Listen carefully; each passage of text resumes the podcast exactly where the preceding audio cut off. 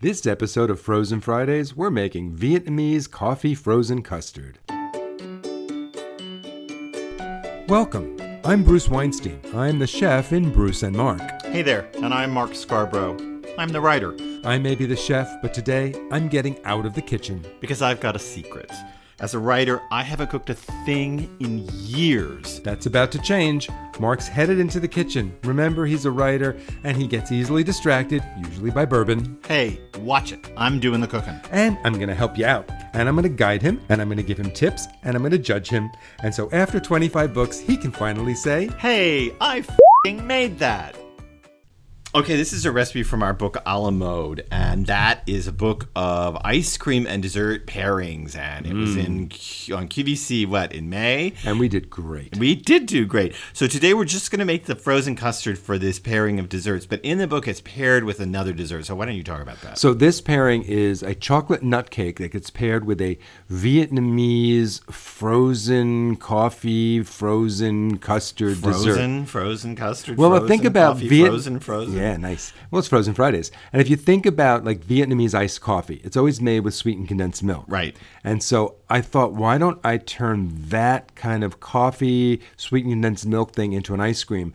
And it was great, and it paired so well with this chocolate nut cake. So we are going to show you how to make that frozen custard today. So I've already started this recipe, and if you want to find this recipe, you can look on our website, versa mark dot com, and you can find it there along with a picture of the cake and the ice cream together, frozen custard, I should say, together.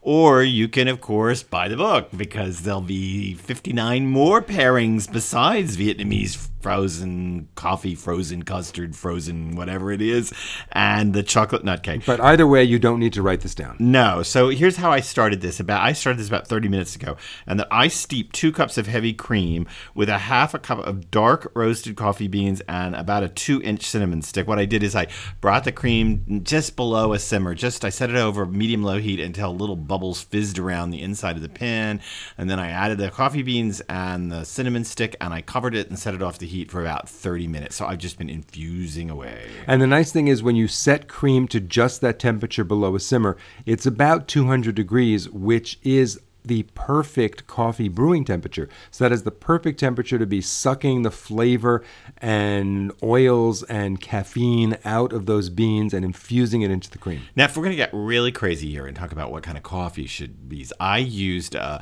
a Malabar bean that's very low acid, but there's other things you could use here. You could use any coffee you like, knowing that that's going to be the major flavor of your ice cream. And if you like a high acid coffee from Central America that has all these flavor notes of berries and yeah, citrus does. and all of that. That's great. Mark's Malabar is uh, from India, and this coffee has been, all of its acid's been washed out of it by the monsoons. So the it coffee does. is left with just these deep cocoa and coffee notes only, without much else going on, and it's it doesn't compete with the cinnamon. No, and we should say too that just to, to be clear, we're not talking any flavored coffees here. Even though Bruce had strawberry and all that, we're not talking strawberry coffee, and we're not talking mm. gross, gross, and we're not talking a almond hazelnut coffee.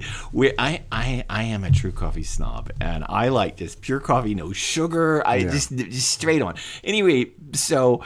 Um, we're just talking coffee here, and we're talking beans. You can't yeah. really use grounds here. No, no, It'll no, no, get no. way too strong. It will, and the grounds are going to absorb too much of that cream, and yeah. you're going to lose the cream. So, okay, that is steeped. So now you're going to strain that, right? right. You're going to strain it out. So we're going to get rid of those beans and the cinnamon sticks. They've given their life to this lovely coffee. Well, in other words, I'm putting a strainer over a bowl and yes. pouring it through because I want the cream. You want the cream. And now I'm going to stir in a fourteen-ounce can of sweetened condensed milk. And you can't use low-fat or no. fat-free. You got to just use sweetened well, actually, you opened milk. The can and you're stirring the contents of a fourteen-ounce can. In. Okay, yes, you're right. I'm stirring the contents of a fourteen-ounce... Man, marriage.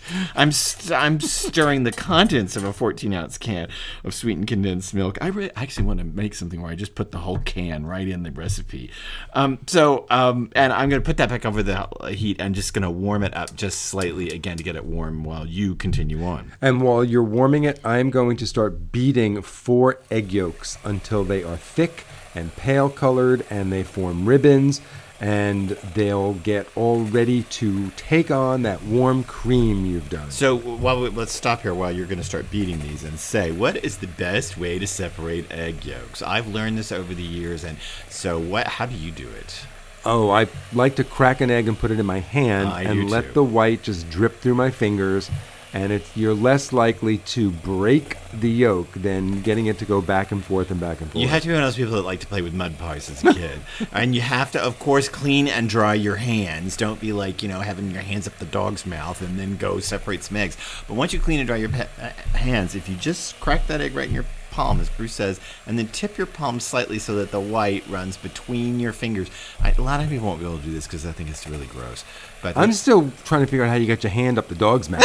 But okay. Well, you're lucky it's the mouth. So, um, so y- y- that's how I like to separate eggs too. And so we've separated them, and actually we left them out on the counter for about ten, fifteen minutes so they get a little bit closer to room temperature, because we really want these things to get a lot of air whipped into them and get really thick. thick yeah. and rich. Yeah. And we're going to get to that ribbon stage, as Bruce keeps beating, where the the where when we pick up the beaters, if they turned them off and picked up the beaters, these wide, thick ribbons would fall off those beaters and kind of sit on top of the egg yolks for a little bit, like like Christmas ribbons. Yeah, almost. You're going to have that effect happening more pronounced if we were mixing sugar into this. Right. But we're just mixing the egg yolks with air, so it's not going to be quite as ribbony as you might expect, but it's going to be very light colored, and they're getting there fast. These electric mixers just make easy work of this. So now we need to temper them, because if we were to try and mix these egg yolks right into Mark's pan of hot cream,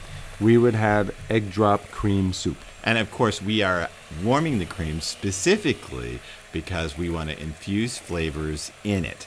Um, and we want to keep those flavors good and infused. And we're just getting a little bit, by warming the cream with the sweetened condensed milk, we're getting a little bit better uh, saturation, a little bit sugar, better sugar distribution throughout everything in it as it slowly warms up. So now I'm going to pour about half of this warm stuff in into the, the eggs egg. while I beat them. Yep. And look at that. So once they're combined, now we're just going to scrape it all back into the pot. Yep. And you are going to stir and stir with a wooden spoon over low heat until this thickens. And most importantly, and this is our big wonky thing with ice cream, which I'm sure, and frozen custard and all that stuff, which I'm sure if you've listened to this podcast, you've heard us say this a million times this summer, we're going to take it to an actual temperature, right? You are going to take it to one hundred seventy degrees. That's right. Rather than just saying, I want you to stir it till it coats the back of a spoon, which is what ninety-five percent of other recipes tell you to do. It's so meaningless. Your coat is not my coat. And your spoon is not my spoon, and uh. your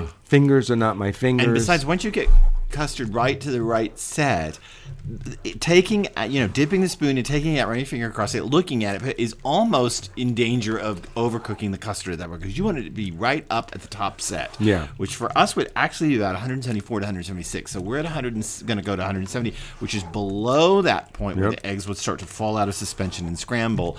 But just close enough to get the thickest, richest custard we can. And then after that, once I get it to that, we're going to strain it into a bowl, right? Just in case there's any little residual bits of egg that got stuck anywhere in the corners of the pan. That's right, because the pan is super hot. So you might have actually cooked a little bit of egg, and we don't want that no. in the ice cream. So we pour it through a strainer. It also gets out any errant coffee bean you might have lost, oh, or a bit. I didn't lose any coffee beans. Or a bit of cinnamon stick.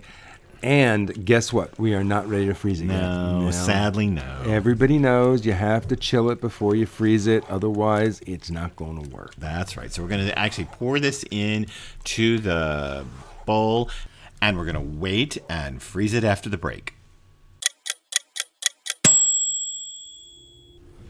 So the custard chilled, we have it in the ice cream machine, and it is all going. It's been going about thirty minutes, and it is almost ready. It's mounding up. It's mounding. It's pulling off of the sides. It's pulling off. Absolutely ready. Beautiful. It's thick, and it's rich, and so let's it's just lovely. Say one thing before we taste this, and that is um, that we didn't put any flour or cornstarch in this, and a lot of ice cream recipes call for thickeners. There are a lot of ours. Some yeah. type.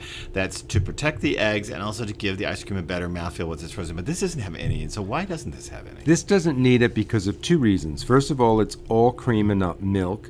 Mm. And it's sweetened condensed milk that went in with the cream. And the combination, that cooked down milk, acts almost like a starch in this case. It gives it a richness and a stickiness, and it holds it together, and it, it'll even keep it from freezing solid to give this a soft, creamy, almost soft serve feel, even when it comes out of the freezer. So I'm going to turn off the machine. Okay. And I'm going to put a little bit into two bowls. All right. We can actually now taste this thing. Mmm. It's surprisingly...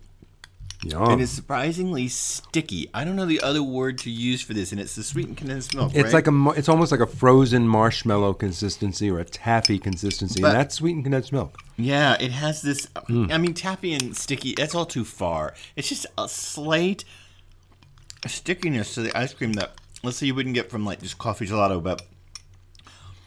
It tastes just like Vietnamese coffee with it the does. sweetened condensed milk it and does. the coffee and Except the cinnamon. Frozen.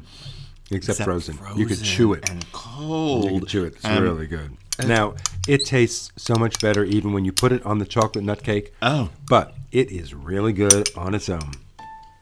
To hear us cook through more recipes, check out Cooking with Bruce and Mark every Friday.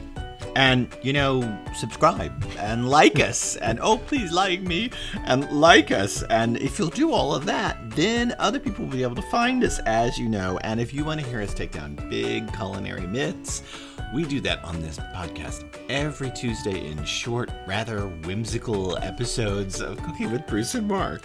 So is that it? It is it. So check it out. Vietnamese coffee frozen custard. I think that's the first time we said it right in the entire podcast. Vietnamese coffee frozen custard. You don't even have to go to Hanoi. You just, this tastes like it comes right out of the Midwest. Uh, it is delicious.